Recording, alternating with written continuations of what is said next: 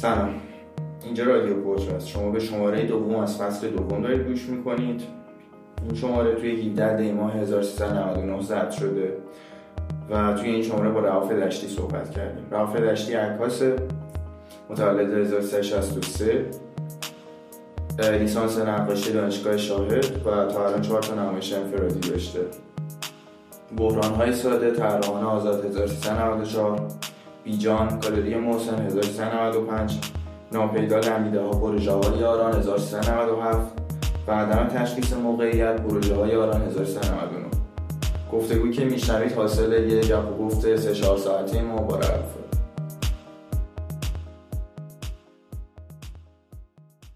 ما از اونجا بحث رو شروع بکنیم که تا از هر جا دوست داری شروع کنم. من از همونجا دوست دارم شروع کنم که رئوف دشتی لیسانس نقاشی خونده، نمایشنامه نویس بوده و الان عکاسه. این مسیر چجوری طی شد؟ خب من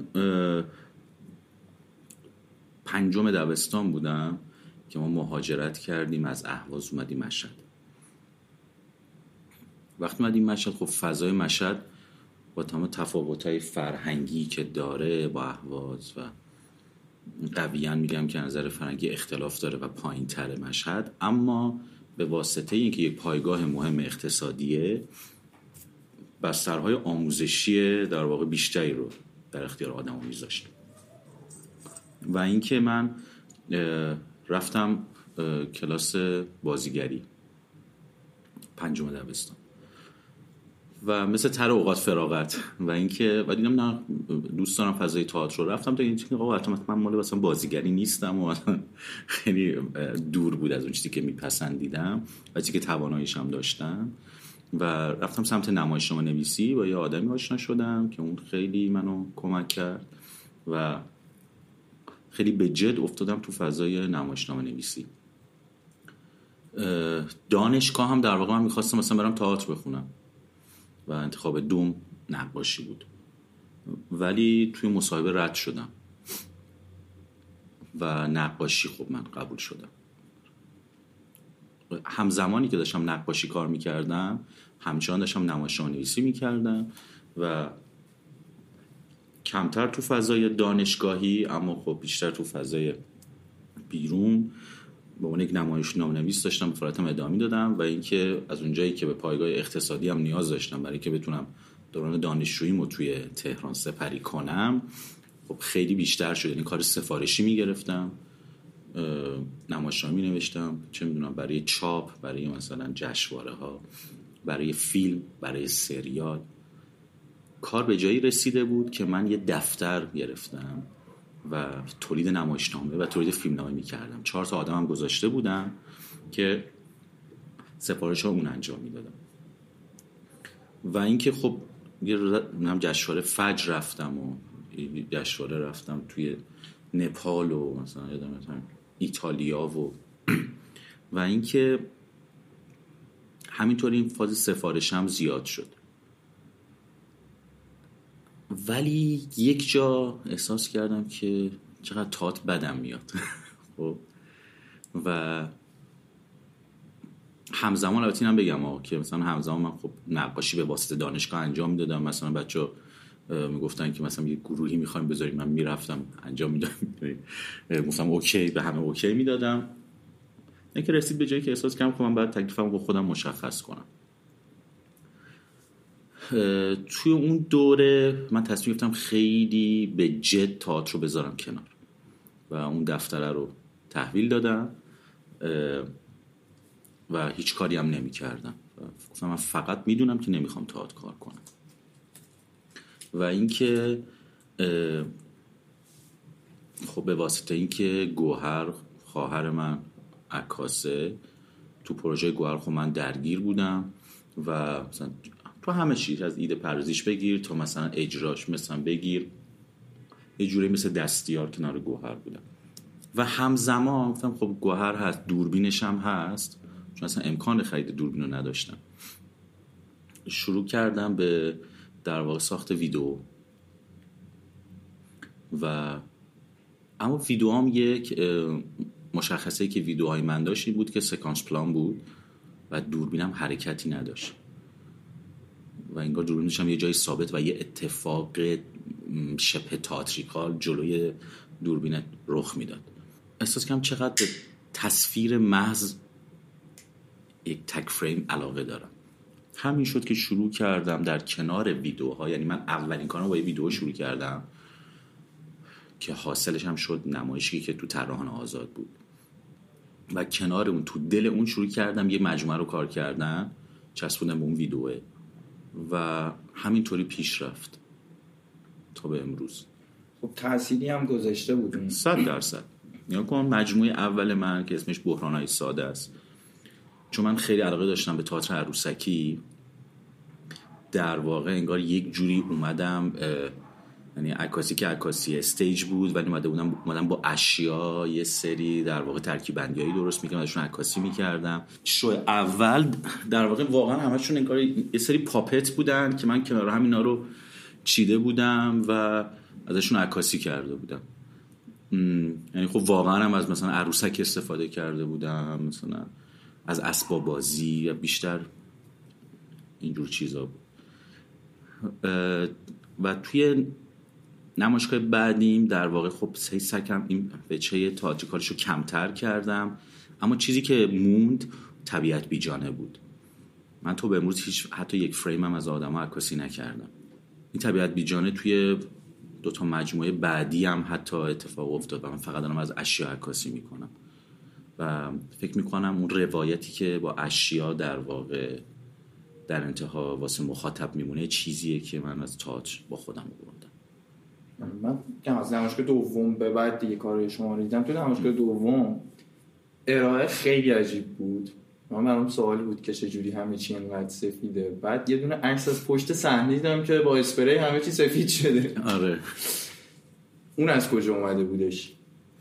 مجموعه بیجانی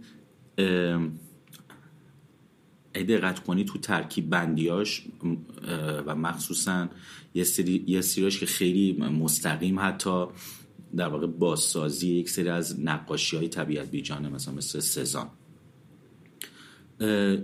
تو اون حساب یعنی اینجوری بودم که وقتی که اشیا رو در واقع رنگشون ازشون میگیری، ماهیتشون رو در واقع مخدوش میکنی، برای تو خیلی غیر قابل شناخت میشن و این غیر, غیر, غیر قابل شناخته رابطه تو رو با شی مخدوش میکنه و تو رو نسبت به اون حتی میتونم بگم انگار تو بی ابزار میشی نسبت به این که بخوای شناختی نسبت به اون داشته باشی.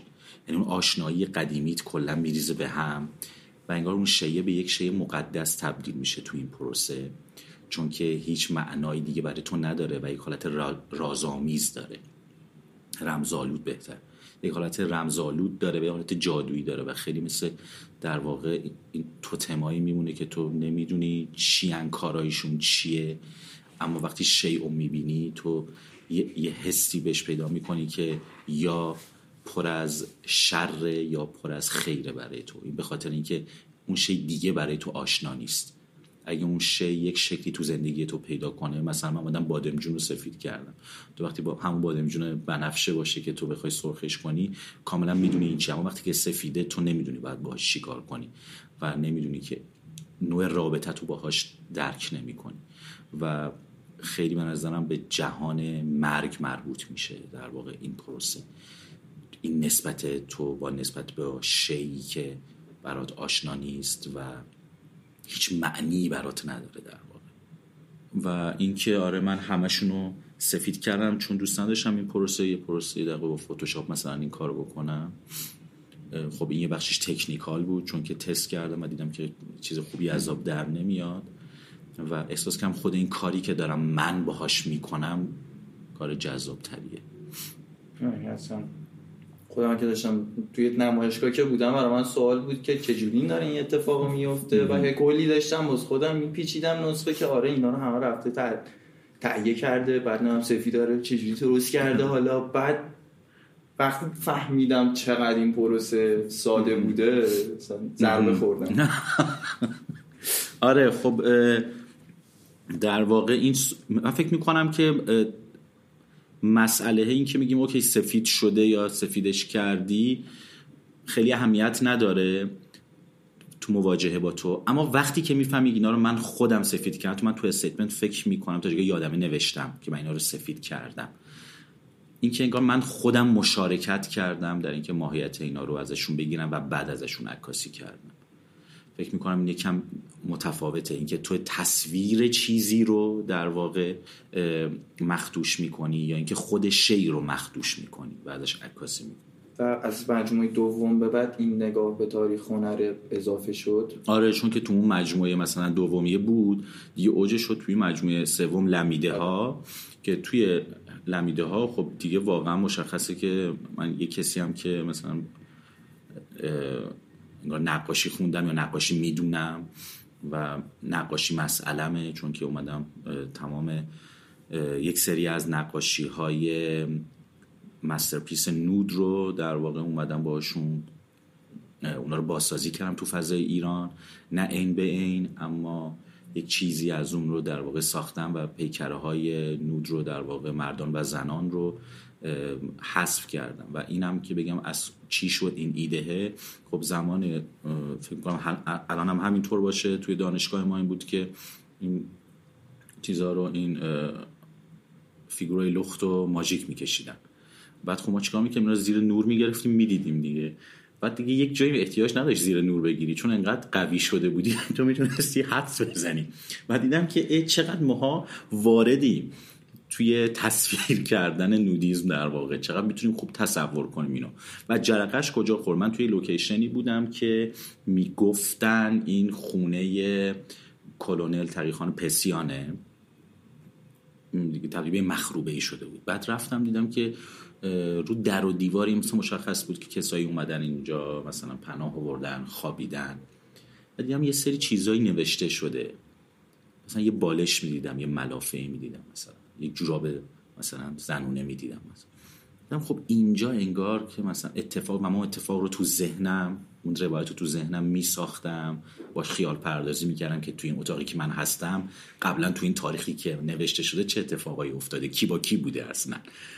و دیدم که به چقدر قوی هم تو این، و این قوی از کجا میاد؟ از همون تجربه من داره تو دانشگاه میاد. و شاید هم خب این تجربه تئاتری منم هست که میتونستم در واقع تو اون فضای خالی داستان پردازی رو بکنم. بعد چی شد که اصلا انتخاب کردیم که برم سراغ عکاسی استیج؟ بین همه این ژانرها فکر میکنم اینجا دیگه اون وصل اینه که من سالیان سال نمایشنامه نویس بودم و تئاتر کار کردم و تئاتر دیدم. فکر میکنم به این مرحله نرسیدم که انتخاب کنم که چی، ولی خیلی ناخودآگاه رفتم سمتش به خاطر اینکه اون پیشینه رو داشتم و میتونستم روایت کنم چیزی رو. ولی خب میتونم بگم که استیج به مرور زمان هی داره برای من تغییر میکنه. و این تجربه هم زمانی بود که توی همین نمایشگاه لمیده ها آدم از هم میپرسیدن که اینو پیدا کردی یا میگفتن که اینو ساختی. سوال سوال خیلی درست نیست، چون که به نظرم خیلی مشخص بود که من ساختم، اما برای من جرقه‌ای شد که این مجموعه آخرم در واقع شکل گرفت و دیدم که مدیوم عکاسی چقدر به ذاته این پتانسیل رو داره برای اینکه مثلا تو عکاسی استیج نکنم. البته در مورد این صحبت میکنم که به نظرم عکاسی استیج توی شرق و توی ایران متفاوته. ادامه بحثم به این میرم. کجا بودیم؟ آها. و اینکه میگفتن تو اینو ساختی یا اینو پیدا کردی، بعد دیدم چقدر جذابم با این بازی کنم، چون هر وقت تو یه عکسو میبینی حتی در مستندترین شکلش، مثلا این عکاسی حیات وحش هستن، فکر کن تو بخواد میگی خیلی خب این بوده، اینجا مال کیه، این اتفاق افتاده. مثلا نمونهش چیه؟ مثلا ما یه عکس داریم تو اتفاق سال هشتاد و هشت که یک لباس شخصی بالای پل کالج اگه اشتباه نکنم که دستش یک هفتیره و اگه آدم باشه اون موقع تو فیسبوک دورش رو خط قرمز که خود نگاه کنید دست این هفتیره. و یه سری عکس هم بود که بود بدیم که ای واسه دست این هفتیر نیست، که باز دور خط کشیدن یه سری میگه هفتیر نیست و عکاسی مستند هم هستن. و هم چقدر این جالبه که تو نمیدونی واقعا چه اتفاقی افتاده، کدومشون داره به تو راست میگه، در این حالی که من داره میگه من کاملا مستندم هر جفتش، و تو مطمئن نیستی. چون که عکاسی همی... عکاسی یه چیز متفاوتی با تئاتر داره، اینه که تئاتر داره میگه من همیشه، تئاتر داره میگه من در لحظه دارم اتفاق میفتم و من در آن دارم شکل میگیرم. حتی اگر تو داری حملت میبینی در مورد شاهزاده دانمارک مثلا و مال یک دوره دیگه است، اما داره به تو میگه من الان دارم اتفاق میفتم و تو رو داره با آن خودش شریک میکنه. اما عکاسی در تمامی شکلهاش داره همیشه در مورد گذشته صحبت میکنه، و چون درباره گذشته صحبت میکنه تو نسبت بهش شک پیدا میکنی. و عکاسی استیج اینو جذابیتش برای من بیشتره که تو این بخش که تو تو اینو ساختی، این واقعا بوده و الان توی مجموعه آخرم دیگه این به اوجش رسیده، نمایشگاهی که تو گالری آران هست. نمایشگاه یه مسئله هم که داشت، من یادم توی یکی از همون اتاقای گالری آران یکی از عکس‌ها خیلی بزرگ شده بود، یه تبدیل شده بود به والپیپر، بله، کاغذ دیواری شده. آره بود. آره من احساس کنم دیگه من با عکس طرف نیستم. بله. بعد توی همون دیوار یه تیکه یه کار روش. آره آره.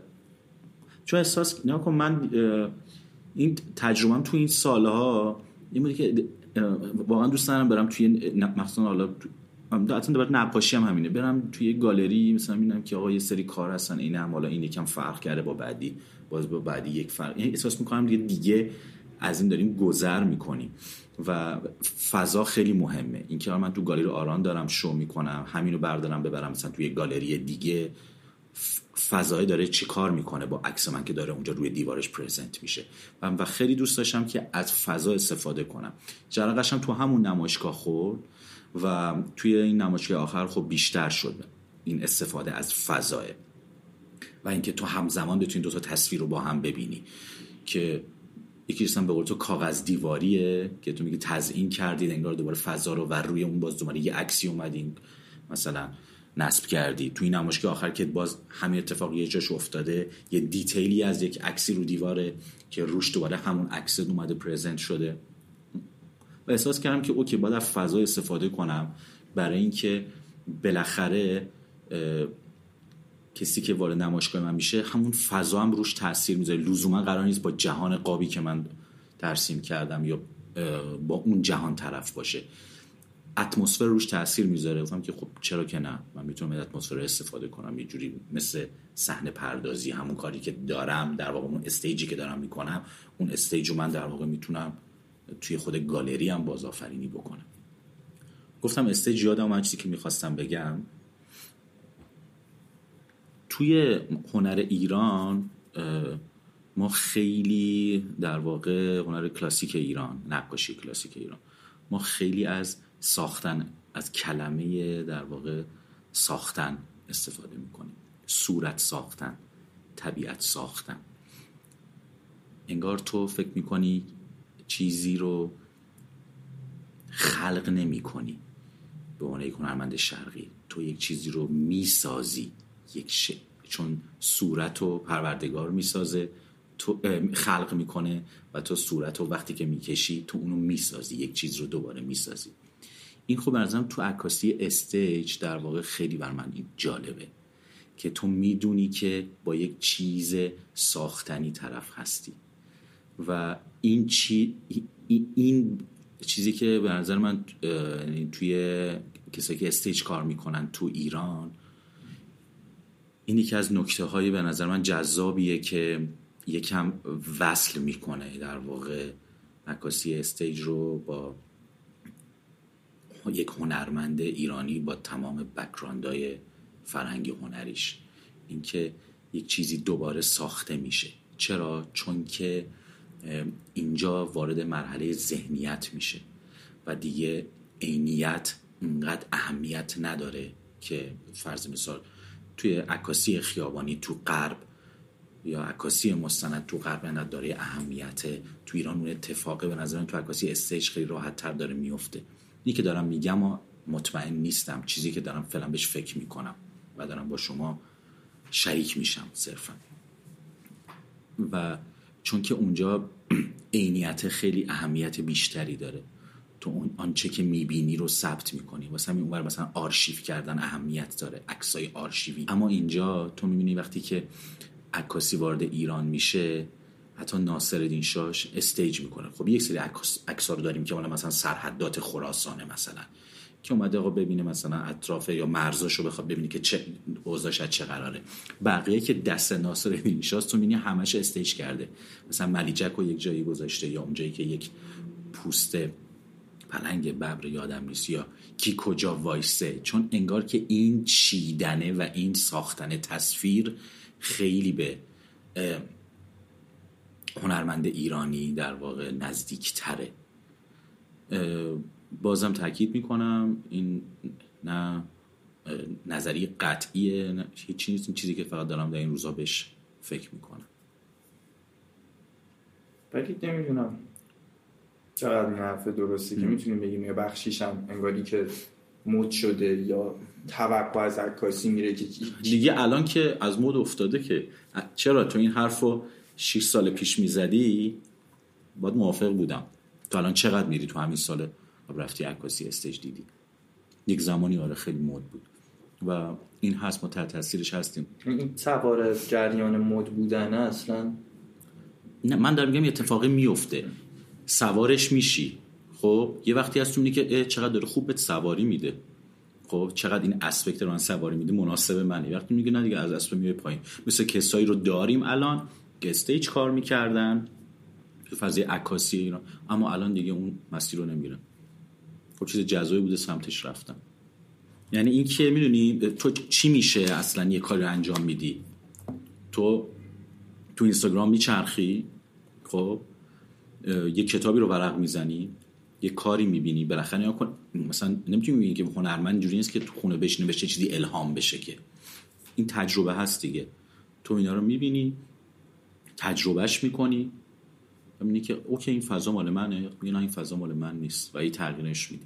مثلا الان تو مسیر کاری من خب فکر میکنم این استیج همچنان برقراره، اما خب هی دوزش داره، هی تغییر میکنه. آره داره تغییر میکنه همچنان که همچنان استیجه. بله حتی من برای مجموعه آینده هم که از الان شروع کردم اسکچ دارم میزنم، همچنان تو فضای استیجه، اما خب خیلی مثل همین مجموعه آخرمه. یعنی اونقدر تو وقتی میبینی کارو این اطمینان صد درصد نداری که بگی اینا همش ساخته شده، و یه چیزی بین این که اوکی این در لحظه ثبت شده عکاسی استیج یا نه فکر کنم، و این بازیه چیزی که من ازش لذت میبرم. توی این دانشگاه آخری که الانم برگزار شده و در حال برگزار شدنه، عدم عدم تشخیص موقعیت، آره فکرم سه تا مجموعه بود که چهار تا ببینم چهار تا یه ویدیو بود، نه نه یه سری اون مها بود، آره که با ویدیو هست عملا، یه سری اون اسپاتلایت ها بود، یه سری پلوراید بود، و یک سری هم که اون پارتی بود و نورای لیزر رو شدی. این چهار تا مجموعه دقیقا میاد توی یک قالب. بله. خط ربط اینا چی میشه؟ خونه. خط ربطش خونه است دیگه.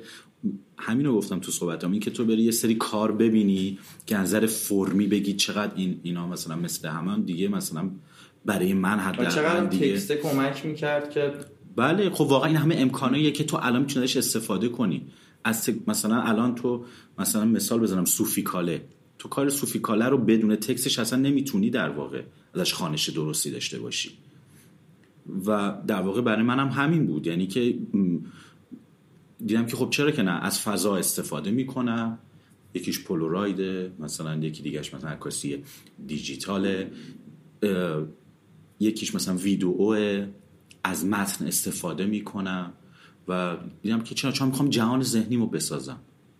و اینکه خط ربط اینا برای من چیه؟ خط ربط اینا برای من اون کانسپت هست، خونمه. سی و پنج فریمه که هر سی و پنج تاش همش تو یک خونه عکاسی شده، و دقیقا مسئله منم همینه تو اون مجموعه. اینکه حتی میگم عدم تشخیص موقعیت تو سی و پنج فریم، تو آخر نمیفهمی که بالاخره این یه گزارشی از یک خونه است، از یک خونه استیجاریه یه کسی که با دوستش زندگی میکنه توی تهرانه و حتی تو نماهای لانگش هم تو آخر نمیفهمی خونه چه شکلیه و موقعیت خونه رو تشخیص نمیدی و این چیزی بوده که واقعا خب من میخواستم اتفاق بیفته. و توی همه مجموعه نگاه کنی یک چیزی مانع از این میشه که تو تصویر رو درست ببینی. تو پولارایدا دست منه، توی اون عکاسی مها خب من دستگاه مهساز آوردم تو خونه، اصلا در واقع اون فضا رو درست کردم. یا مثلا اون نورای لیز... لیزراست که مال پارتیاست و اینا، یا حتی تونه اون اسپاتلایت هست که صرفا یک جای رو روشن کرده و بقیه جاها تیر است. و تو تمامی فریما تو نمیتونی کامل تشخیص بدی و کامل ببینی به خاطر اینکه این وضعیت زندگی منه. منم در واقع خودم توی خونم مثلا نمیدونم موقعیتم رو میتونم تشخیص بدم، چون صرفا یعنی این تفاوت زندگی اجتماعی من با زندگی فردی من در واقع این تفاوت منجر به این شده که زندگی فردی منم تحت شعاع خودش قرار بده. و هر فکر کنین من کارمندم، میرم در روز با کلی آدمای مختلف، شرکت‌های مختلف، برندهای مختلف، من میرم جلسه از برندهای خصوصی و دولتی و حکومتی بگیر، من همون آدمم، میام تو خونه، بعد میام پارتی میکنم، بعد پدر مادرم یه روز میان. تمام اینا باعث شده که من نتونم تشخیص, تشخیص بدم که موقعیت زندگیم چیه و دیزورینتدم نسبت به همش، یه گیجی و سردرگمی دارم و هیچ وقت احساس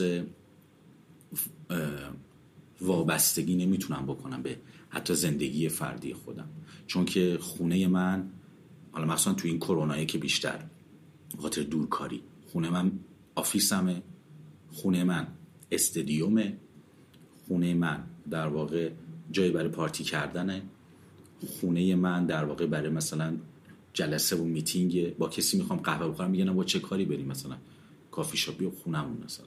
خب یعنی همه اتفاقها خب هرچه حتی خصوصی‌تر و خصوصی‌تر و خصوصی‌ترش همه چی داره توی این خونه بر من اتفاق بیفته، به خاطر اینکه من بیگانم با فضای بیرون و توی این خونه یک ملغمه‌ای شده برای من. و این کی ایدش اصلا برای من شکل گرفت؟ زمانی که توی دیما تو خیابون آزادی مثلا وقتی اشکاور زدن و فلان اینا، من اومدم خونه، اومدم خونه بعد دیدم خب با چشام و فلان اینا داغون بود و همه چیو تار می‌دیدم تو خونه، که حاصلش هم شده همون سه تا فریم که گفتم. بعد گفتم بعد گذشت و دیدم یه روز دو روز اصلا میلی به تمیز کردن خونه، مرتب کردن خونه، شستن ظرفان ندارم. چند روز بعدش تولد دوستم بود و گفتم تولد بگیریم، گفت نه و برای چی بگیریم، و آدم خودشون اومدن و آدم ها مست کردن و اینکه گفتن که بخندیم گریه کنیم. بعد دیدم که این چقدر تو زندگی در واقع فردی من، این فقط مال بیرون نیست، اسمش اینجا فضای خصوصی چهار دیواریه مثلا، تو اصلا حسابش اختیاری نداری، اینم داره مخدوش میشه. هر آنچه که در بیرون اتفاق میفته توی خونه هم در واقع داره، شکل خونه هم داره میرزه به هم. اینجوری نیست که اگر فضای بیرون برای ما بیگانه است لزوما فضای درونی خونهمون برای ما اوکی باشه. که اصلا اون ویدیو هم که از چشمای آدم رو گرفتم واقعا دوستای صمیمی منن که دارن گریه میکنن اما دارن میخندن و این وضعیت ماست، یعنی از همون تجربه هست. همین نکتهش که یه سری فریما بودش که رابطه دو تا دوست داشت با هم دیگه تعریف میکرد. بله. ولی انگاری قرار نبود ما ببینیم. بله. نکن یه مسئلهش این بود که اون حرف ادامه داره. من میخوام تک تک بررسی بکنم، چون اینا آخرین نمایشگاه خوبیش اینه که هفته پیش دیدم یادمه، دقیق تر یادمه. ببین اولا که من توی این مجموعه کلا فکر میکنم عکاسی در شکل یعنی چکیدش رو بخوام بگم اینه که عکاسی همیشه یه حال حال گزارشی با خودش داره، داره گزارشی از یه چیزی میده، منظورم اینه حالا از یک واقعی، از یک لندسکیپی، اتفاقی در گذشته افتاده، داره یه گزارشی از اون میده، از جمع خانوادگی، من داشتم این گزارشیه رو در واقع با عکاسی استیج یه ترکیب بکنم. اینجا که گفتم بین اون میخوام حرکت کنم، منظورم چنین چیزی بود. گزارشی از زندگی من اما ساخته شده همه چیش. و مثلا مشخصا از دوربین پولاراید استفاده کردم که اون حس صمیمیه رو بده، ولی میخواستم بگم اوکی اون اولی مجموعش پنجاه درصد بود، بعدن تغییر کرد که شد اصلا چگونه جهان خالی ما رو با هم تقسیم کنیم. دیدم همین جهانی که دارم ازش، از هر بخشش من یک سهمی دارم و لزوما همش مال من نیست، حتی از اون خمیر دندونه انگار، حتی از گلدونه، از سینک دستشویی، همش مال من نیست.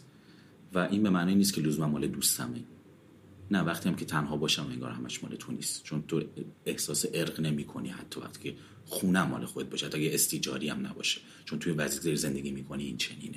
اما توی سیستم زندگی دوستی تو همیشه پنجاه درصد رو داری، هر چقدر تو قدرت داری اونم قدرت داره و خیلی دموکراته. اینش برای من خیلی جالب بود، یعنی تو اون پولاراید همش به این فکر میکردم، لزوما نمیتونم بگم اون اتفاق افتاد، اما چیزی بود که خیلی بهش فکر میکردم که این چقدر دموکراته. خب من مخاطب فکر میکردم که این وسط من نامحرمم، قرار نیست ببینم همه آه. چیز رو نه، فکر میکنم شاید اینو مثلا با اون چیز اسم مجموعه شاید، یعنی که زیشانش هم درباره یک دوستی، نه این نامحرمیه، بله اصلا کنند این مس... این محرمیت تو کل مجموعه هست، تو همش تو نمیتونی یه بخشیش رو ببینی و این به خاطر لزوما محرمیت هم اسم درست نیست شاید الان تو صحبت که داریم میکنیم. آره مسئلهش اینه که من زندگی من مخدوشه و حتی خودم تصویر درستی ازش ندارم. بعد از اون ما وارد اون فضای مهمونیه. آره گفتی مهمونیه، نکن دیدی که مثلا وقتی که مهمونی میکنی پارتی میکنی تو ایران، خب نمیدونم من میگم ایران، مثلا جای دیگه پارتی نکردم، خب در وقتی که پارتی میکنی بعد چیز میشه مثلا آدمو میرن، خب خوش گذشت چون آدما با آدما نمیدن خوش بگذرونن، آدما اومدن خودشون خالی کنن. بعد به اون میز آشفته‌ای که نگاه میکنی از غذاها و از لیوانا و نوشیدنیایی که باقی مونده نگاه میکنی، از چیزهایی که آدما معمولا دیر وقت میرن و جا میذارن نگاه میکنی. و اون موقع مثلا این تجربه رو خب واقعا من توی پارتی مثلا داشتم، بعد به اشیا نگاه میکردم و تمپویی که تو پارتی بوده، اون صدای موسیقی که تو پارتی بوده، و خیلی برام غم انگیز بود این چیزی که تموم شده و تو به آدمایی که اینجا بودن خودشونو خالی کردن و رفتن داری فکر میکنی و اشیایی که از اینا باقی مونده، از اون از رقصیدن هاشون، از خنده هاشون. و حتی برای استیتمنت اونم من یه متنی یعنی از یکی از ترانه های گروه بلیزو گذاشتم. آره که کف آره زمین بود، خیلی گذاشتم. آره اونو گذاشته بودم اونجا به خاطر که اون هی میگم گزارشی، به خاطر این چون واقعا یک ترانه‌ای که ما همیشه تو مهمونیمون همیشه پلی میشه، همه باهاش میخونیم و داد میزنیم و تحت تاثیر قرار میگیریم، چون خیلی امید بخشه ولی خیلی هم غم انگیزه. ما بعد میایم وارد اتاقی میشیم که یه متن به دیواره، اونجا دیگه کارا کم کم دارن سویه سیاسی و اجتماعی میگیرن، همون مهاس دیگه که در موردش صحبت کردم با اون اسپاتلایت که حالا بله اسپاتلایت اینه که آقا مثلا اگه ما مثلا خس و خاشاکیم مثلا چرا رون اسپاته، یعنی یعنی که ماها آدمی هستیم که انگار همش به ما میگن که تو اهمیت نداره زندگیت مثلا، خب و اما باز انگار تو رو اسپات کردن. مثلا منم روی اشیای بی اهمیت تو خونم، یه شلواری که افتاده یه گوشه از پرده یا مثلا چه میدونم یه تیکه از رخت خواب اثبات شده، چون که همش این تصور رو داریم که در واقع روی ما اثباته، در عین حالی که فکر میکنیم مثلا ما اهمیتی نداریم براشون، فکر میکنیم ما برای سیستم اهمیتی نداریم اما اما رومون همش اثباته. حالا مخصوصا این تجربه وقتی که تو مثلا داری زندگی میکنی، یک ز... تشکیل خانواده ندادی توی ایران، یک ساختمونی توی آپارتمان گرفتی، این دیگه خیلی بیشتر میشه. همش ذهنیت رو داری با خودت.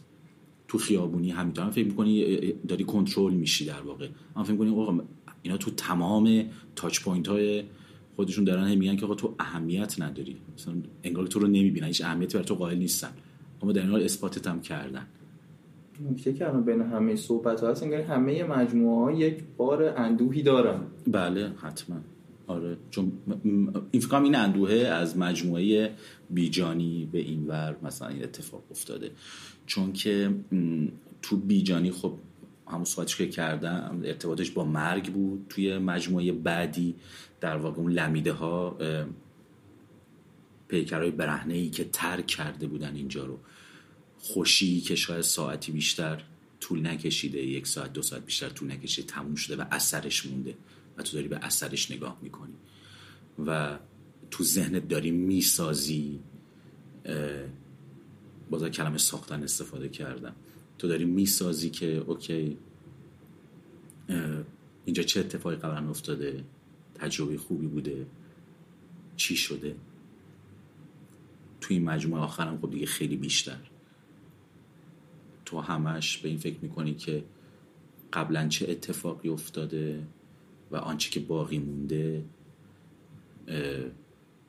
حسی که تو منتقل میکنه فکر میکنم یه حس غمباریه. در این وارد این قضیه بشیم که الان شما بعد از این همه سال کار کردن از راه هنر تامین شدین؟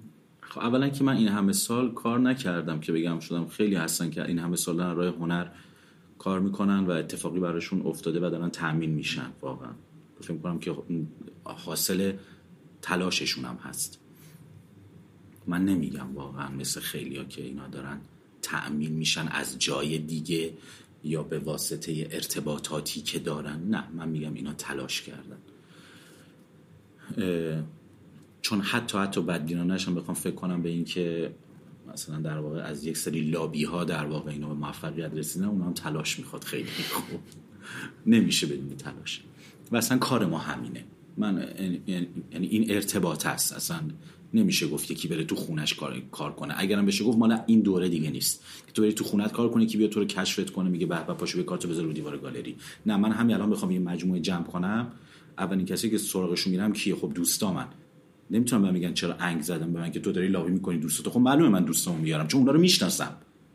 مسئله اینه تو وقتی ارتباط میگیری با گالری داری، خب چه میدونم باش دوست میشی یا با یه آرتیستی دوست میشین، با هم معاشرت میکنین، مهمونی میرین با هم دیگه، گپ میزنین. خب اون تو رو میشناسه دیگه، معلومه که تو رو اول میگه. خب این اسمش چیه؟ و تو برای اون ارتباط برقرار کردن با اون آدمی تلاشی کردی. و نه، من از طریق راحت بگم از طریق فروش کارهام امورات زندگیم نمیگذره. فکر کنم تو صحبتام گفتم که من کار میکنم الان شش ساله یا هفت ساله که در واقع توی شرکت توی شرکت تبلیغاتی کار میکنم و کریتیو دیرکتورم در حال حاضر. قبلا کپی رایتر بودم، الان کریتیو دیرکتورم و از اون طریق من زندگی میچرخه و خرج کارم هم از همون طریق و فروش کارم کمک کننده است. بله، من میخوام که در دیگران با این واقعیت آشناتر بشن. آخه نگاه کن الان اون دوره‌ای نیست که مثلا نگاه کن یه مط... قبل از این که با هم شروع کنیم بهت گفتم یه دوره‌ای بود که میگفتیم که من واقعا داشتم دوستان این که یه دوره سخت زندگی رو پشت سر گذاشتن، چهار سال پنج سال واقعا دوره سختی رو پشت سر گذاشتن و یک نتیجه گرفتن و الان هم در واقع دارن روی همون فرمون میرن و زندگیشون از طریق کارشون داره تأمین میشه. اما الانی که داریم با هم صحبت میکنیم توی اون دوره ای نیستیم، چون که اون چهار سال پنج ساله که میگفتم سختی میکشن یارو بر تو جوب بخوابه. خب و باید من نظرم اینه که اوکی دمتون گرم مقاومت میکنین، من اون آدمه نبودم که بتونم مقاومت کنم نسبت به نداری. خب و رفتم در واقع سر کار، چه اون زمانی که سفارش میگرفتم مینوشتم، چه الانی که توی تبلیغاتی دارم کار میکنم و اتفاقا جالبیش هم اینه برای من من زم... اولین سولومو زمانی گذاشتم که کارمند شدم، به خاطر اینکه زندگیم نصب پیدا کرد، به من یکی خیلی کمک کرد. واقعا ممکنه برای کسی کار نکنه و این خیلی شخصیه. من نمیتونم به کسی بگم که مثلا آقا برو سر یه کاری، مثلا به کسی که نقاشه بگم پاش برو نقاشی دیواری کار کن، بابا یه پولی دست بیار برو تصویرگری کتاب کن.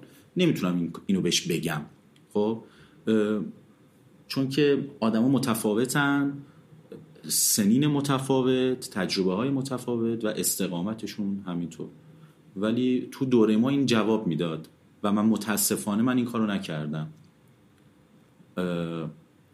ولی از کاری که الان دارم میکنم هم ناراضی نیستم، چون که به من نظم یاد داده.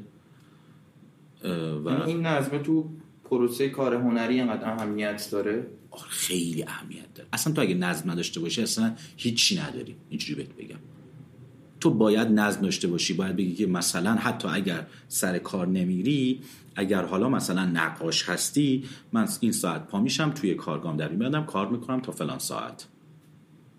یعنی مثلا برای من ددلاین خیلی کار میکنه. من با خودم میگم که خیلی خب من این مجموعه رو من از یعنی تا الان هر دو سال یک بار شو داشتم. اینجوری بودم که خیلی خوب شروع میکنم تا فلان تایم، بعد کارم به یک جایی برسه، بعد میرم با گالریم صحبت میکنم. حالا ممکنه لحظه خیلی تغییر کنه، یه چیز دیگه بشه مثلا این مجموعه آخر. اما اگه این ددلاین من نداشته باشم با روحی که من، روحی که من دارم، همش این بر اون ورم، به خندم و به پارتیام و داره خوشگذرونیم. خب میگم حالا وقت هست، کاری که قبل از این میکردم حالا حالا این کار، حالا این ایده هست، حالا کارش میکنم، حالا انجامش میدم. اما نظم من خیلی کمک کرده. واسه من اینجوری کار کرده. واسه این میگم که آدم متفاوتن، این همه آدم هستن که کارم نمیکنن مثل من، کار منظم روتین، و دارن کار هنریشون رو انجام میدن. آدمو کاراکتر متفاوتی دارن و راهکارهای متفاوت. و این نکته ای من چون نمیخواستم اشاره کنم ولی خب بحثش پیش اومد این بود که شما خواهرتون هم خیلی عکاس شناخته شده و معروفیه. این چقدر تاثیر گذاشته؟ صد درصد تاثیر گذاشته. آره دیگه. خب من گفتم سر پروژه های گوهر میرفتم همیشه و خب من گوهر خیلی به هم نزدیک. همین الان گوهر پروژه‌ای داره شروع میکنه، ما یه روز زمین با هم صحبت میکنیم. من پروژه‌ایشون کام یه روز زمین با گوهر صحبت میکنم. با یک امکان دیگه. خب معلومه کسی هست که تو بهش خیلی نزدیکی، تو یه چیزی میگی تا تهشو میگیره، اونم نسبت به من همین تو، خب معلومه دیگه. خب چرا یه, یه موهبتی بوده که من دارم. اما اگه منظورت اینه که چقدر توی این کاری که کردی مثلا وقت گالری برات گرفته و فلان اینا، آره میخوام بگم که چقدر توی این زمینه ها تونسته. در اولین نمایشگاه من گوهر این کارو کرد. خب برای من وقت نگرفت. به من گفتش که صحبت کرد با خانم شرف جهان که گفتش که برادر من مثلا عکاسی میکنم فلان اینا، کارشو ببینید. میدونی و فکر کنم این امکان نمیتونم بگم حالا بی‌انصافیه بگم برای خیلی‌ها، اما خب فکر می‌کنم برای پنجاه درصد آدم‌ها، برای مثلا تو خودت میری یه گالری یکی معرفیت میکنه دیگه. خب هیچ کسی هم بابات هم باشه نمیتونه بره به یه گالری یا به یه کسی هم که بیا واسه این شو بذار، مگر یه رابطه عجیبی باشه. چون گوهر اون دوره اصلا با طراحان هم کار نمی‌کرد، با هم هیچ رابطه مثلا خرید و فروشی هم با هم نداشتن و فقط بهش گفتش که آره من برادرم دوست دارم یه زمانی بذاری که کاراشو ببینی و این لطفو در حق من کرد خانم شرف جهان که من کارمو بهش نشوندم و خیلی نظر داد و مثلا اینا رو من دوست ندارم اینا رو، و با هم پیش رفتیم. این کاری بود که برای من کرد. آره نه این تو ادامه مسیر دیگه، نه دیگه خب ادامه مسیر دیگه من رومم نمیشد دیگه فکر کنم سلام علیکم حالا برام مثلا محسن محسن و من از طریق امیرحسین بیانی رفتم که همیشه هم ازش ممنونم. برای همون مجموعه اولم هم امیرحسین برای من یه متنی نوشت، همون مجموعه و آشنای من امیرحسین هم یه نمایشگاه گروهی بود توی نیاوران که قصه نیاوران تو قزه، واسه موضوع قزه بود که من یه ویدیو داشتم اونجا آشنایی هم اونجا شروع شد و من و آشناییم اینجوری که امیر حسین برای یک سری در واقع تاک بود که اومد مشهد، ما اون تایم مشهد زندگی می‌کردم، امیر حسین رو دیدم، ویدیو رو دیدیم و گپ زدیم با هم و حرف زدیم. و بعد اصلا یه دوره اصلا شما اصلا تهران نبودی، مهاجرت کردی. من وقتی درسم تموم شد، خیلی هم طول کشید که نقاشی تموم بشه و اینا، فکر میکنم سال هشتاد و هفت یا هشتاد و هشت بود که من رفتم مشهد و پروژه اول و دومم اصلا مشهد بودم، کار کردم اینجا، شو میذاشتم و اما بعد از اون دیگه کلا موف کردم اومدم تهران. کلا فقط تهران دور باشی انگاری از این بازیه. بله این هست. فکر میکنم طبیعیه دیگه، یعنی تو الان مثلا بری فرانسه و بعد تو پاریس باشی دیگه، خیلی طبیعیه. این هست واقعا. منم مثلا بچهای هنر که مثلا دانشگاه دیگه قبول میشن جدی میگم نریم، به نظر من بیاین تهران. تهران هم نه به خاطر اینکه تو دانشگاه چیز بهتری یاد میگیریم، به خاطر اینکه همه چی اینجا. آره گالری هست، مرکز مرکز بودن همه چی. یه فهم ضربه هم میزنه آخه به آدم. ضربه میزنه به آدم یعنی چی؟ یعنی که منظور به ماست یا به آرتیستایی که مثلا توی شهرستانن؟ به مایی که اینجا اینه ذهن درگیر این مسائلی میشه که حالا در عادی واقعا شاید قرار نبود نباید درگیرش بشی. مثل یعنی چی؟ خب وقتی شما تهران هستی همش باید درگیر این مشکل که من برم فلان جا شرکت کنم، فلان کسک و فلان روز ببینم، ذهن رو دارم پرش می‌کنم. خب این جزء پروسه پروسه کاریته دیگه، باید ببینی ارتباط داشته باشی با آدم‌ها دیگه، به ارتباط زنده دیگه، همون چیزی که گفتم بعد یکی تو رو بشناسه. اینجا خیلی ذره دوست من فکر نمی‌کنم که من مثلا باید کارتو بکنی خب. بعد حالا وقتی نمایش بدی یعنی توی اینستاگرام که بذاری یه چیزی اونقدر زمان داری که کارتو بکنی، ارتباطت هم بگیری دیگه. اون اسمش به نظر من تنبلیه. اونقدر زمان هست که تو کارتو انجام بدی. اوکی تو هفته شش روزشو کار کن، یه روزشو برو آدما رو ببین، ارتباط برقرار دیگه. الان من, من که مثلا هر روز میرم سر کار نه ساعت در روز باید سر کار باشم، پنجشنبه جمعه رو فقط دارم، و چیکار میکنم؟ مرخصی میگیرم یه روزی که باید مثلا و برم آران مثلا یه روزی مرخصی میگیرم میرم دیگه، میشه دیگه. و همه چیز که همیشه اونقدر پرفکت نیست که آدم باید بسازدش دیگه. بعد خیلی تو من با کانکشن ساختن مسئله دارم همیشه. خب این بستگی به کاراکتر آدما داره. میگم که باید کار خودش اونقدری بتونه از خودش دفاع کنه. صد درصد تو اصلا کانکشنت خیلی قوی باشه، کار کار نباشه، اتفاق براتون نمیفته. مگه کم داشتیم آدمی که کانکشن خیلی قوی داشتن یه مدتی بودن؟ وقتی صحبت میکنیم مظلوم چهار سال پنج سال شش سال نیست که یارو رو دیوار گالری بوده کارش. تو سر کار یارو نگاه میکنی. الان مثلا من آدمی رو میشناسم که یه دوره‌ای بوده گالری اصلا دیگه نیست، اصلا گالری وجود نداره، گالری جمع شده. یعنی مثلا اینقدر اتفاق افتاده گالری جمع شده، یارو ارتباطش هم به هم خورده، تموم دیگه نیست، وجود نداره یارو. خب این آدم مشخصه توی سری کاریش، یعنی ما که نمیتونیم دو سال سه سالو ببینیم که کار به قطعاً باید کار کار باشه، چون که اه اه این ارتباط لازمه به نظر من، اما در صورتی که کار کار باشه، چون صرفاً اون ارتباط تو رو به جای نمیبره. یک بار تو به واسطه یکی میری رو دیوار گالری،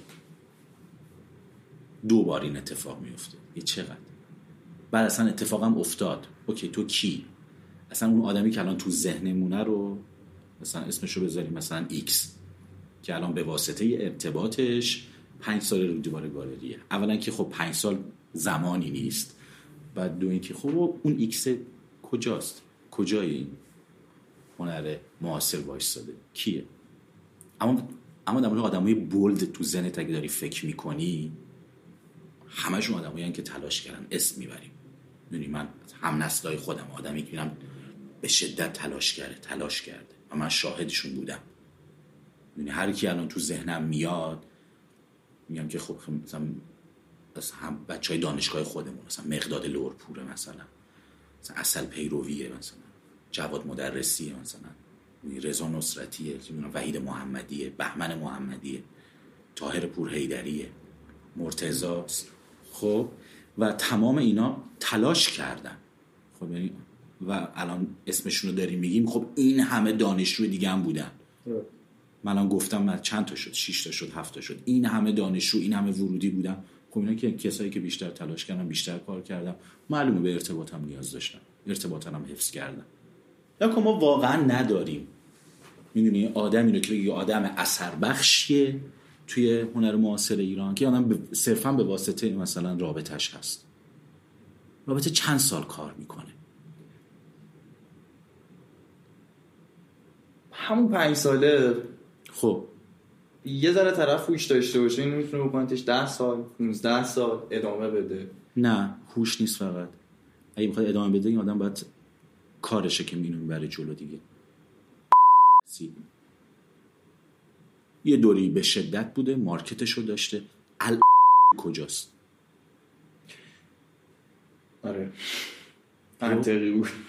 این کسی که به واسطه ارتباطش بگم بوده، حضور داشته، پول در آورد. مثلا اون که پول در آوردن نیست. خب و اون آدم اما نیست.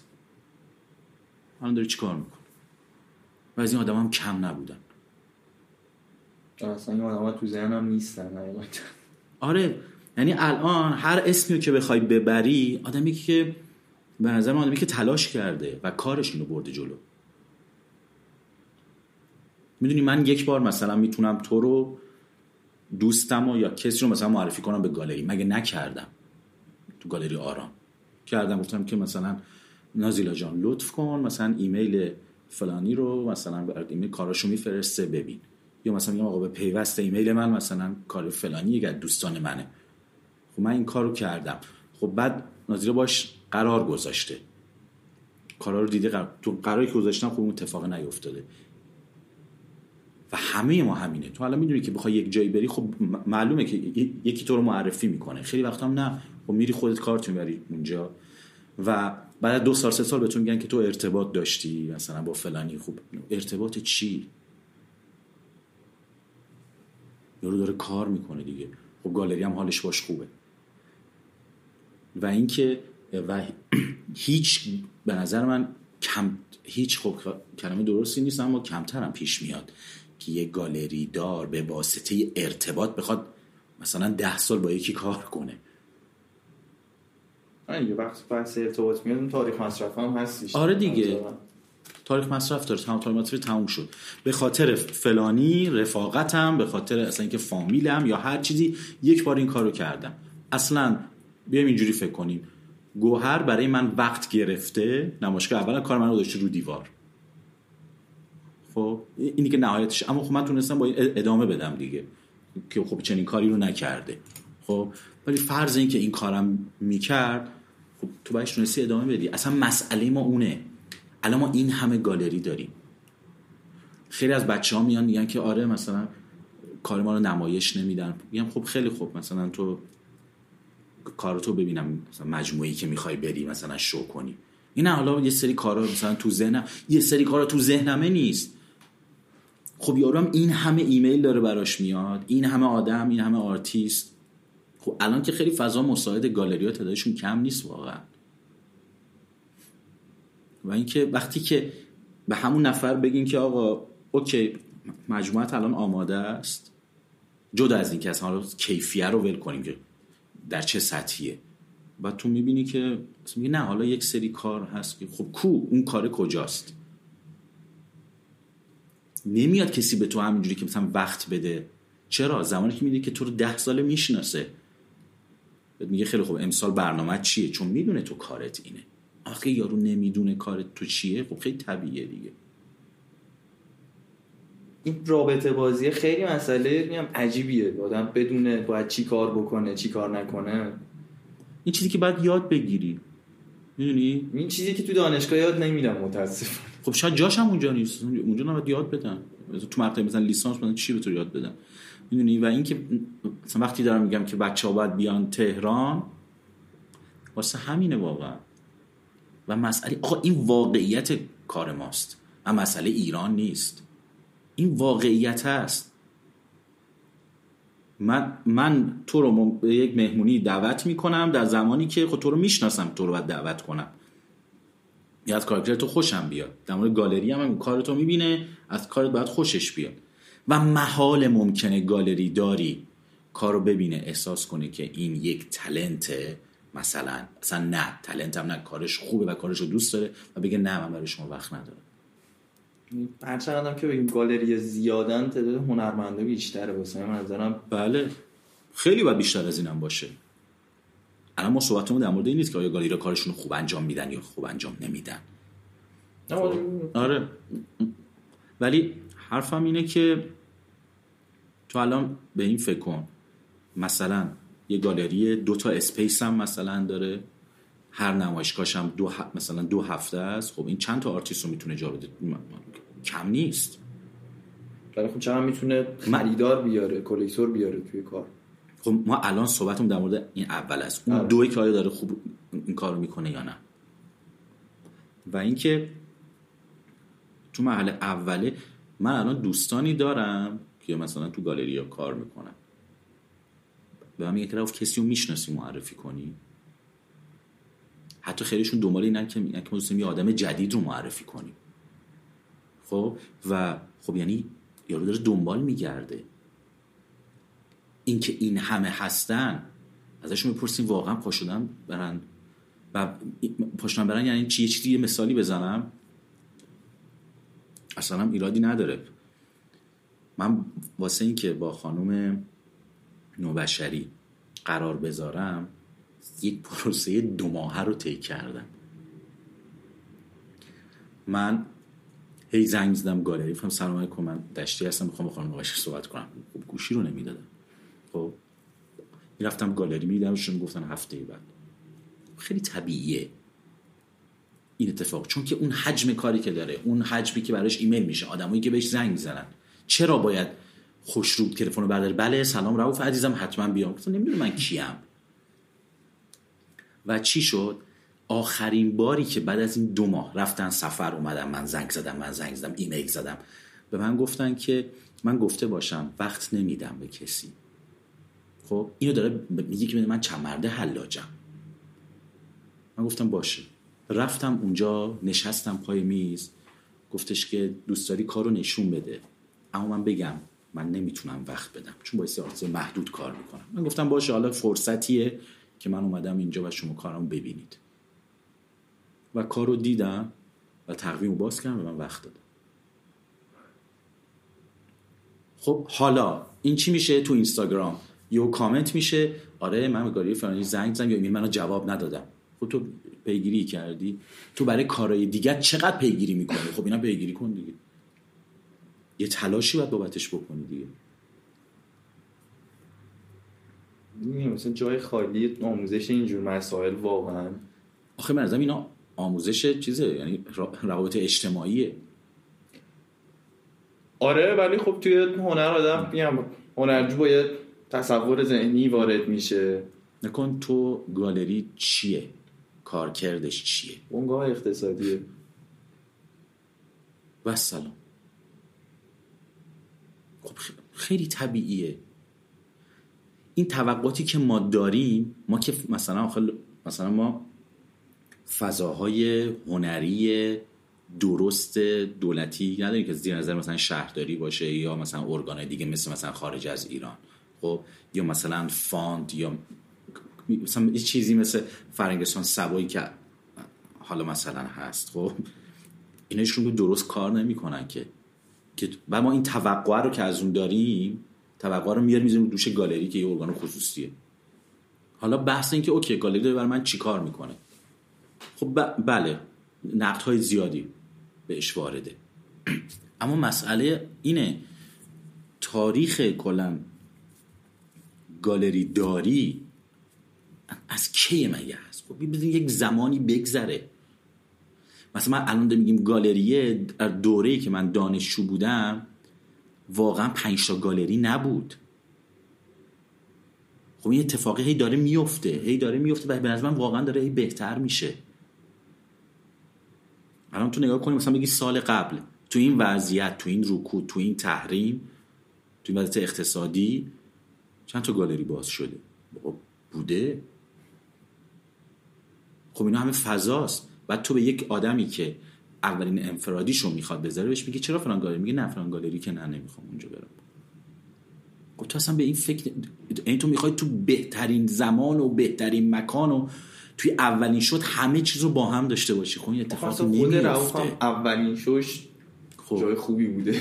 آره تو دوره خود جای خوبی بوده. آره آره ولی من جای دیگرم بردم کارم که گفتن نه، یعنی طراحانی که گفتم من همزمان با تهران سه تا گالری دیگه هم بود، یکیشام اتفاقا گوهر به معرفی کرده بود، اون تا دیگه رو خودم رفته بودم، اصلا نشد.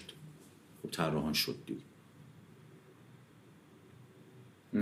اگر از اول دوباره شروع کنیم، اگه بگیم آقا نمایشگاه اول شما قرار بود امسال برگزار بشه با همین گالری هایی که هست، بله حاضر بودی با یه گالری درجه دو کار کنی؟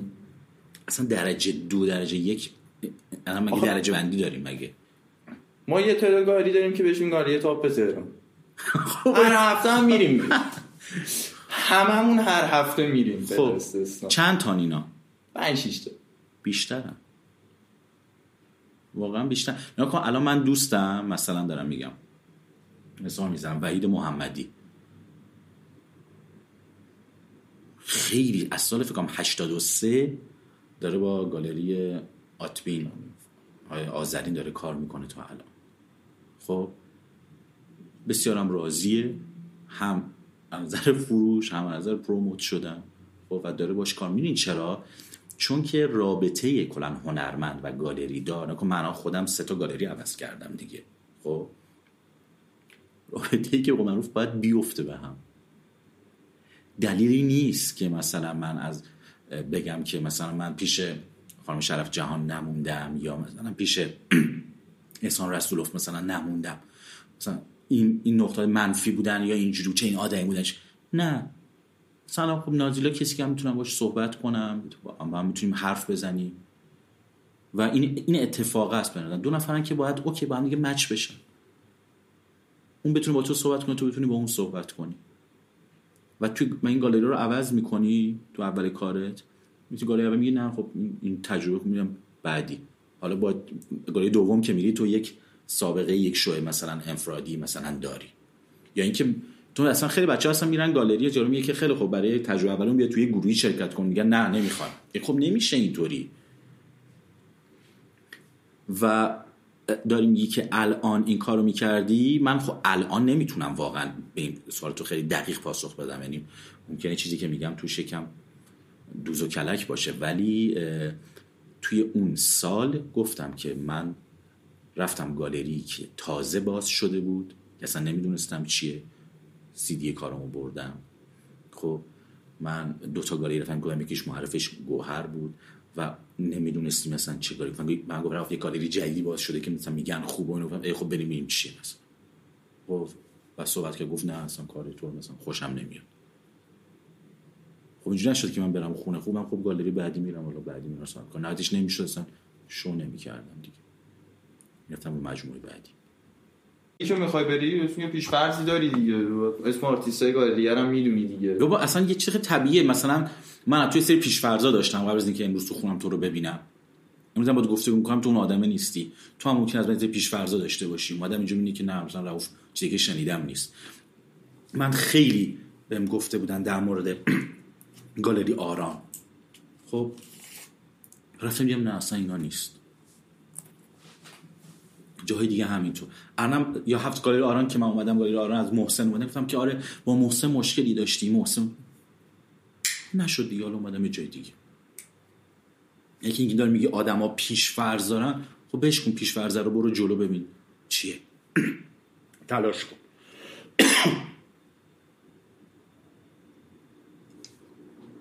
ما در مورد همه چیز پیش فرض داریم، مگر یعنی چه؟ در مورد همه چیز ما پیش فرض داریم.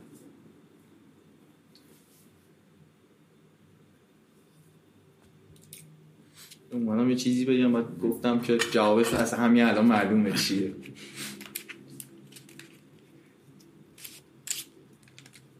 یا خب مسئله اینه،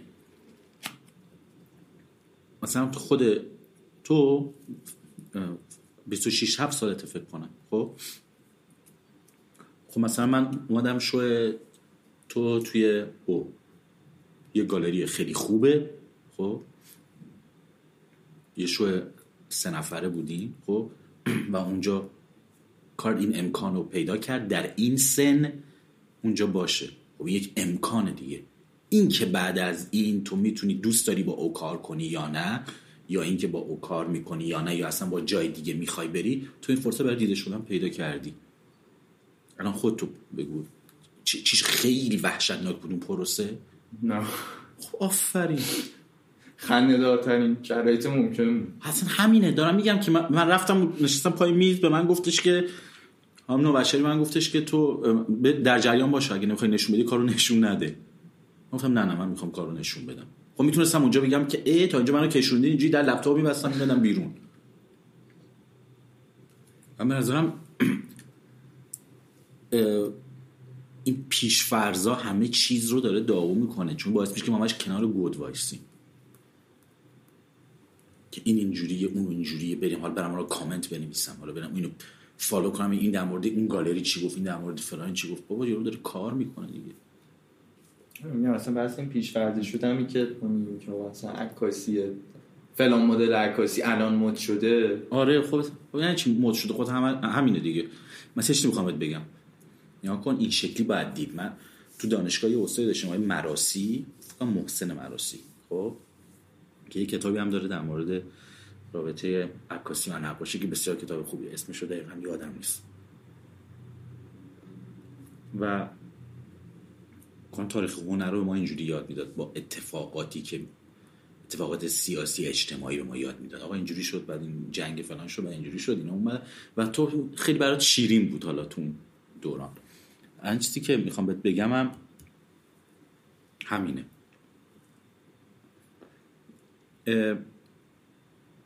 مثلا توی دانشگاه ما، تو دانشگاه شاهد، به خاطر اینکه اساتیدش از حوزه هنری اومده بودن و همشون نقاشای جنگ و انقلاب و جنگ بودن، نقاشی فیگوراتیو خیلی باب بود.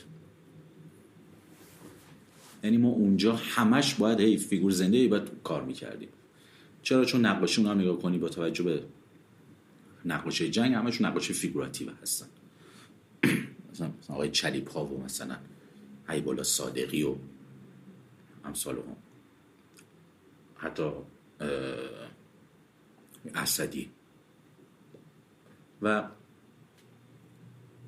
این چی شد؟ همزمان شد که گفتم بهت، مثلا با نشریه مثلا حرف هنرمند و اینا که در اومد و بعد دیگه من نمایشگاهی که مثلا گذاشتن هایپرالیسم و فلا اینا، بچه های دانشگاه ما به واسطه این که قوی بودن تو این بخشون اتفاقات هنری خوش درخشیدن.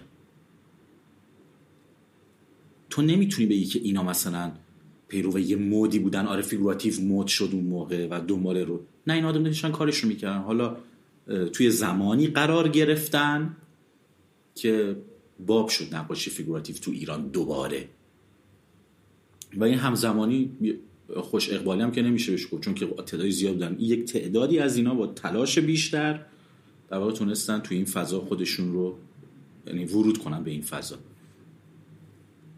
و این که میگیم مود و اینا خب همیشه هست. مثلا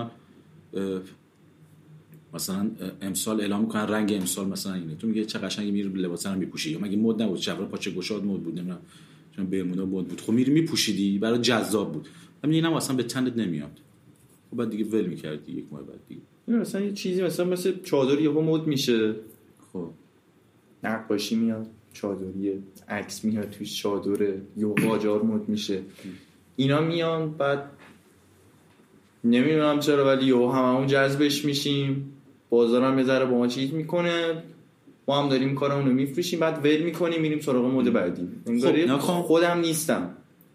خب یه مسئله هست،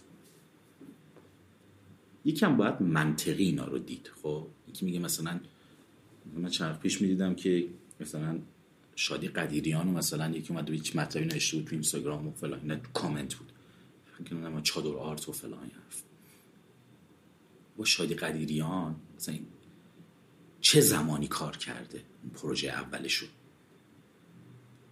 اواخر دهه هفتاده. اون موقع باز عکاسی ایران چی بوده؟ کی بوده؟ کی کار میکرده؟ خب این, این نمیشه اینا رو ندید. بعد شادی قدیریان درباره چادر حرف نزنه به عنوان یک زن ایرانی کی حرف بزنه؟ آقا مسئله شه دیگه. خب حالا اون کسی که داره این کار میکنه خب بد همیشه بده. خب من چی میگم؟ میگم که نه مثلا خب یارو خب کار بدیه دیگه انجام میده، میدونی کار پسندیده ای نیست. اون کسی به قول تو دیگه خود حقیقیشو میذاره کنار، به اینا میپردازن. آدما که بهتم گفتم این آدما بودن، یه دوره‌ای بودن، مطرح شدن، رفتن، دیگه وجود ندارن. ما در مورد نفع اقتصادی الان صحبت نمی‌کنیم. یارو بوده، رفته، کارش هم خیلی خوب خوب فروش رفته، اما الان کجاست؟ نیست، یارو وجود نداره.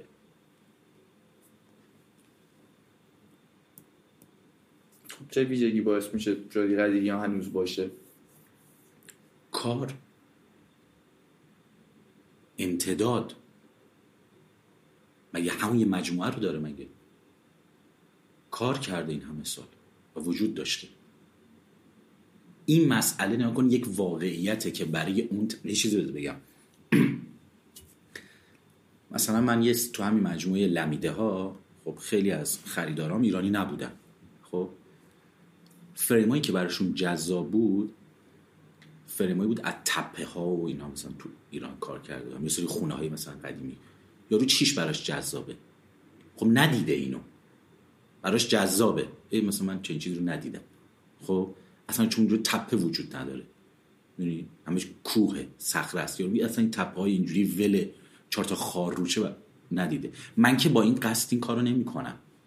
خب یا مثلا ممکنه یه خونه ای رو می‌بینه، ای معماری براش جذابه، یارو میاد می‌خره. اما این که تو میگی یکی روی موج سوار میشه، میگه ای مثلا من میگم ای از تپه‌ها خوشش اومد دیگه برم رو کار تپه، خب کار پسندیده ای نیست. خب چی بگم در موردش؟ می‌دونی یعنی خب کاری که داری می‌کنی بعد در طول تاریخ هم بهت نشون میده که اشتباه کردی.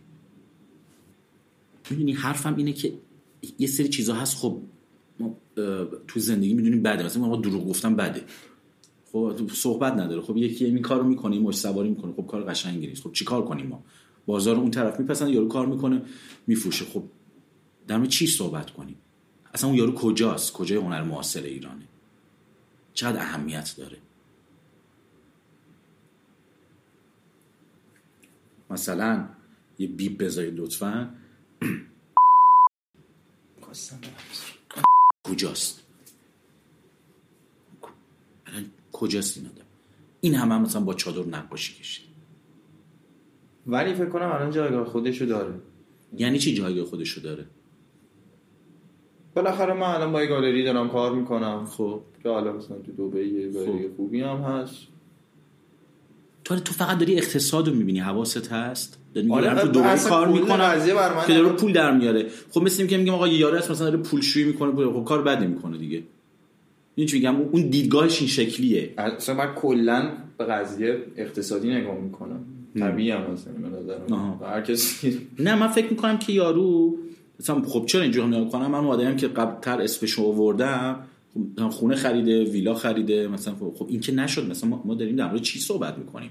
یعنی شما الان اومدین پیش من هم یه به عنوان یک عکاسم مثلا، خب یا مثلا یک هنرمندم اومدین پیش ما، داریم در مورد هنر هنر معاصر ایران، در مورد وضعیت هنر معاصر ایران داریم با هم صحبت میکنیم.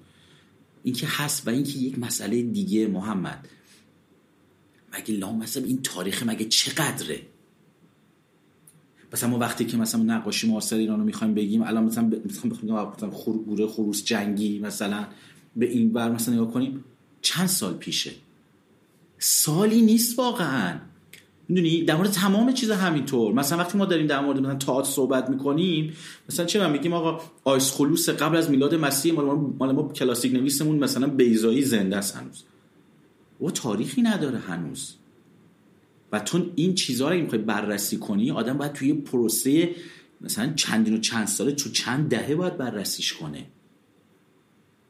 آدمایی که تو ذهنت میاد که آقا رو موج سوار شدن این کارو کردن، خیلی خب ببین توی یه پروسه مثلا بیست ساله براشون چه اتفاقی میفته، کجا قرار میگیرن. اما یه وقتی هست ما به یکی انگ اشتباه داریم میزنیم. یعنی یارو رو و این تمیز کردنش، تمیز دادنش بسیار دشواره. منظور به اینه که تو بشناسی، تاریخه رو بدونی. مثلا واسه این مثال شادی رو زدم، اشتباس تو نمیتونی لزوما هر کسی که یه خانم چادری سرش میکنه و ازش عکس میگیره یا نقاشیشو میکشه تو بگی آقا این تو داری چادر آرت کار میکنی. متفاوته یارو کی شروع کرده به کار، تاریخ خلق اثر خیلی دقیقه. آره واقعا. خب نمیشه اینا رو ندید، نمیشه همه رو ریخت توی گونی. اصلا اشتباس اینطور دیدن. و اینکه خب این همه فضا، فضاهای متفاوت هست. تو همین عکاسی ایران آدمای متفاوتی، یکی داره مثلا استیج کار میکنه، یکی همچنان داره عکاسی مستند میکنه، یکی داره شهرنگاری میکنه، مثلا عکاسی شهری میکنه، عکاسی معماری داره یکی انجام میده، چه میدونم یکی لندسکیپ و و و و و و خیلی زیاد. همشون دارن کارشون رو انجام میدن به موازات هم. قرار نیست که یکی به قول تو روموت سوار میشه، یکی نمیشه، یکی فضاش اینه، یکی فضاشونه. و جالبی بینی که همه اینا هستن دیگه. الان میدونم که نگاه مالی داشتن به هنر اشتباهه، ولی نه اشتباه نیست. وقتی که ما داریم در مورد بازار هنر صحبت میکنیم که آقا بازار هنر، خب ایران، خاورمیانه، خب اینجوری که ببینیم اوکی بازار ایران تو کجا، توی مثلا تو شارجه، بازار ایران اروپا، بازار ایران تو آمریکا. خب همه اینا چیزای متفاوتیه. اون اون یه بحث دیگه است که واقعا تخصص من هم نیست اصلا. این منم چیزی که میتونم بگم از تجربه کاری خودم با دوستامه.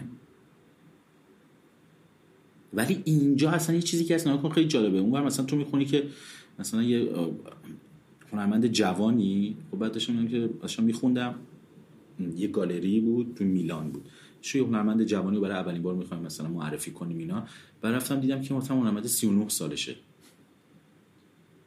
خب بابا سی و نه سال یارو زندگی کرده، کار کرده، اون هنرمند جوان. خب ما الان انتظار داریم که مثلا هجده سالمون رو زارت بریم مثلا توی گالری به قول تو تاپ مثلا تهران یه سولو هم مثلا داشته باشیم، اونم همه رو برای ما بفروشه و سریع میشیم اینجوری صحبت میکنیم که مثلا آره ارتباطه یا مثلا رو مد سوار شدنه. اصلا میخواد رو مد هم سوار بشه یکی، اصلا اون چادر آرت هم بخواد کار کنه به قول تو، اصلا چه اصطلاح درست اما زشتیه. خب این که برای همون هم باید تلاش کنه که یکی ازش برداره. مگه ما کم داریم کسایی که اینجوری کار میکنن، هیچ نگاهش هم نمیکنه. ولی اونایی هم که الان تو ذهن من و تو هست، آدمایی هم که باید توی پروسه طولانی مدت بهش نگاه کرد، چند دهه رو باید گذاشت کنار هم. من الان مثال زدم براتون، آدمی که دهه قبل بوده الان نیست. من از اون آدم خبر دارم که کارشو برده برای یه گروهی توی گالری، گفتن نه، چون آدم ها باهوشن، خصوصا نسل جدید که باهوشتر. و گالیدار حاضر نیست، میگه نه بابا قربون دست تو، برو تو همون فضایی که بودی تو دبی مثلا کارتو بفروش، پولیسو در بیار، تو گالری من نیا، چون حوصله اون حجمه رو نداره. و درسته اون اتفاق توی دوره‌ای افتاده، الان هم ممکنه بیفته. همین الان که داری میگی مود، شما به عنوان کسی که توی مثلا نسل دهه هفتاد هستی داری از مودی صحبت می‌کنی که حالا نسل قبل‌تر بوده، مثلا بچه دهه شصت یا قبل‌تر بچه دهه پنجاه. ما هم الان شاهد چیزی هستیم که موده و ما بچه دهه هفتاده. اما چون شما دارین خیلی وقت شما که منظورم بچهای هم نسل شما انجامش میدن متوجهش نیستن. اون آدما فکر نکن لزوما متوجهش بودن، اونا هم انجام دادن. هر وقت دیدم به هم که بهت گفتن، دیدم که نه این خیلی خوب به اون حال نمیده، یا که مال من نیست، یا یکی باهوش بوده رهاش کرده، یکی دیگه نه همونو گرفته ادامه داده، حذف شده. باید اینجوری نگاش کرد، نه باید اینجوری دید که فلانی یک شو داشت آقا رفت مثلا تمام ادیشناش هم تو گالری فلان فروخ با اون کارهای مثلا اگزوتیکش. خب خب رفته حالا یه شو داشته توی گالری فلان همه ادیشناش فروخته، خب چی شد؟ کارش هم رفت موزه فلانجا. خب اوکی، بعدش چی شد؟ الان کجا؟ دو سال بعد، ده سال بعد، از از اینا گذشته. من اسم زیاد دارم از اینا. خب چی شدن اینا؟ کجا؟ میگن یارو بارش هم بس بعد از اون. خب اگه اومدیم بار بندیم، انقدر راه هست برای بار بستن. اون که مثلا میخوایم بار بندیم، مثلا دیوونگی تو هنر، چرا بار بندیم بیرون؟ انقدر راه هست برای بار بستن. خود رئوف اگه بخوایم در نظر بگیریم، ایده‌ای داریم برای ده سال دیگه‌اش؟ نه، هیچ ایده‌ای. چی بگم؟ نه دیگه، من دارم کار میکنم. نمیدونم، من همونطور که داشتم خیلی به جد تئاتر کار میکردم و خیلی به جد گذاشتمش کنار و چون ازش لذت نمیبردم واقعا. یعنی دیگه تو تئاتر من الان اینجوری که مثلا دوستانم که تو تئاتر کار میکنم به بلیت میدن، اصلا نمیرم ببینم و نمیدونم. الان که دارم لذت میبرم و دارم ادامهش میدم. نمیدونم حالا تا که ده سال دیگه چی میخواد بشه، نه واقعا ایده‌ای ندارم.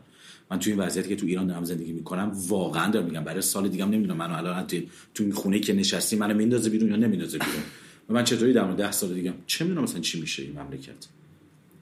مثلا همه چی به خودم نگاه میکنم، اوکی، لذت میبرم ازش، انجامش میدم. احساس میکنم باید این کارو بکنم، انجامش میدم. یه وقتی هست میگم نه دیگه مثلا چی دیگه، یا مثلا من واقعا نامه که دانشجو احساس می‌کردم دانشجو نقاشی می‌کنم، می‌گم خیلی عقبم از بچه‌ها و یه جایی گذاشتمش کنار. الان فلان این کاری دارم می‌کنم، خیلی داره بهم حال میده. من خوب شد صحبت کردیم چون من تصور دیگه‌ای داشتم. چه تصوری داشتیم؟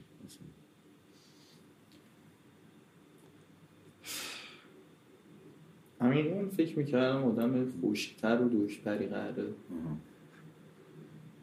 ویترینم بده، ویترینم محمد خرابه. نه خب آدم وقتی از دیگران یه چیزی میشنوه اصلا همینه، بعد میری جلو طرف اصلا این بابل یارو آدمه. یعنی یه ارتباط انسانی تو با یکی باید برقرار کنی. اصلا نمیشه واقعا خارج از گود نشست گفت این اینجوریه، اون اونجوریه، این این شکلیه، اینجوری کار میکنه. به خدا من شنیدم مثلا فلان نقاش این توی رفتم تو گالری، مثلا رفتم توی استودیوش، دیدم بابا یارو داره کار میکنه. گفتم این واقعا اصلا موندم که دمت گرم. تو جوونا هم زیاد دیدم یارو داره نقاشی میکنه و با خودم مثلا میگم که آقا این، و چند سال دیگه میبینم که واقعا یارو رو دیوار گالری، رو دیوار گالری کارشو میبینم، میگم که این داره زحمت اون تلاشه رو، اون دوره که در رو بسته تو استودیو کار کرده، داره جواب اون رو میگیره. هر بسته چیزی با عنوان سخن پایانی بذاریم چی بذاریم؟ چی من هرچی دوست داری چی؟ همینجوری میجورا نمیدونم سخن پایانی من ندارم چی بگم. من واقعا یکی هم تو این حجم این همه زیاد آدمی که دارن کار میکنن.